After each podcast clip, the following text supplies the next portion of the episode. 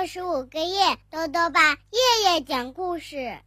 听豆豆爸讲故事，每天学点小知识。亲爱的各位小围兜，又到了豆豆爸讲故事的时间了。今天呢，豆豆爸继续讲《太空大赛》下集，作者呢是法国的费舒，张萌萌翻译，由长江少年儿童出版社出版。昨天啊，我们讲到了从遥远的蓝色银河系转来了一位叫做布鲁比的新同学，他被学校里的小霸王阿提拉他们欺负了。他们决定要开始一场自行车太空大赛，可就在比赛之前啊，布鲁比他们的自行车却都被破坏了。难道真的只能认输了吗？我们继续来听今天的故事吧。太空大赛下集。突然，布鲁比拎起我们三个人的书包，把书包里的东西一股脑儿全倒在地上。我急忙问：哎哎，你你这是在干什么呀？我们还没反应过来呢，只见他在地上那堆东西里翻来翻去。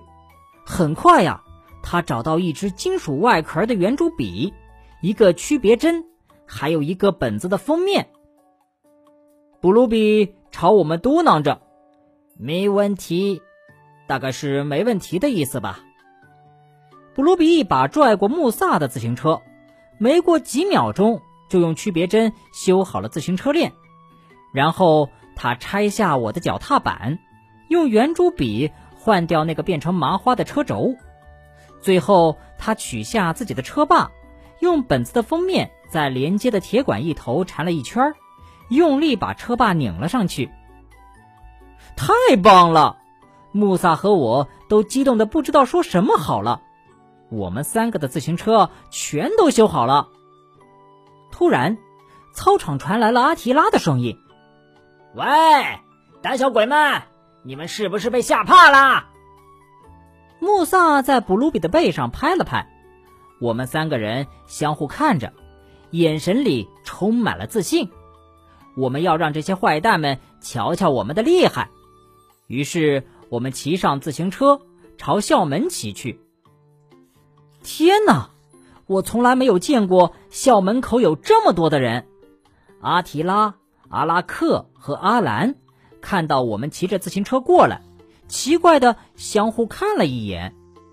不过阿提拉很快缓过神来说：嘿，不堪一击的家伙，我们要从这里一直骑到面包星球，绕面包星球一圈后返回，谁最先回来谁就是操场的老大，你们准备好了吗？所有的同学都在鼓励我们，但是我的心跳越来越快，好像自行车都在震动，而布鲁比看起来却非常冷静。阿提拉喊出口令：注意啦！三二一，他已经骑了出去，出发！没过多久，阿提拉就领先了。当然了，他比我们出发的早嘛。我紧跟在他后面，布鲁比就在我旁边，简直是难以相信。我的这位新朋友的自行车看起来破破烂烂的，踩一下脚蹬儿都好像要散架似的，但事实上好像不是这样。这辆车跑得还挺快。穆萨紧紧跟在阿兰和阿拉克后面，向着面包星球出发。阿提拉不停地回头看，想确认有没有把我们甩掉。他以为我会让他轻易的就赢得比赛吗？哼，做梦！我们俩紧挨着绕过了面包星球，两个人的自行车车身挤得嘎吱作响。当我们绕过面包星球朝学校前进的时候，我们发现布鲁比已经领先了，真是太让人惊讶了。原来刚才我和阿提拉相互纠缠的时候，他趁机骑到了前面。阿提拉气得满脸通红，拼命加速。我高兴的想要大叫：布鲁比，太棒了！后面穆萨正绕着阿兰和阿拉克转圈圈呢，他们俩呀被绕得头昏脑胀。嘿嘿，穆萨太棒了！几秒钟之后，我们越过了终点线，布鲁比第一名，我和阿提拉紧随其后，然后是穆萨、阿兰和阿拉克。所有的同学都朝着我们欢呼鼓掌。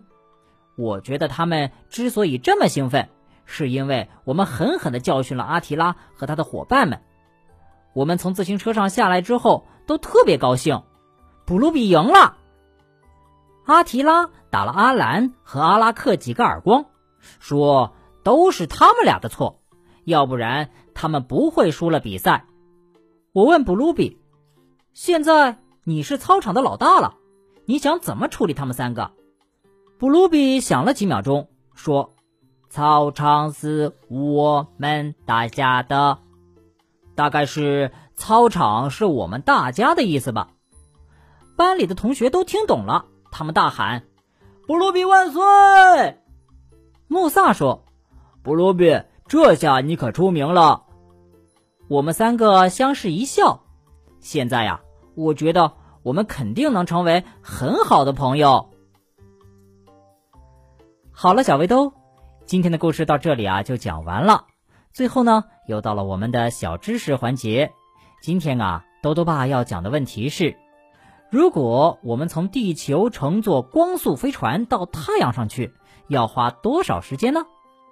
小围兜们都知道啊，光是我们已知的物体中速度最快的，一秒钟啊可以跑三十万公里。那么，如果真有一辆光速飞船，我们需要多久可以从地球到达太阳呢？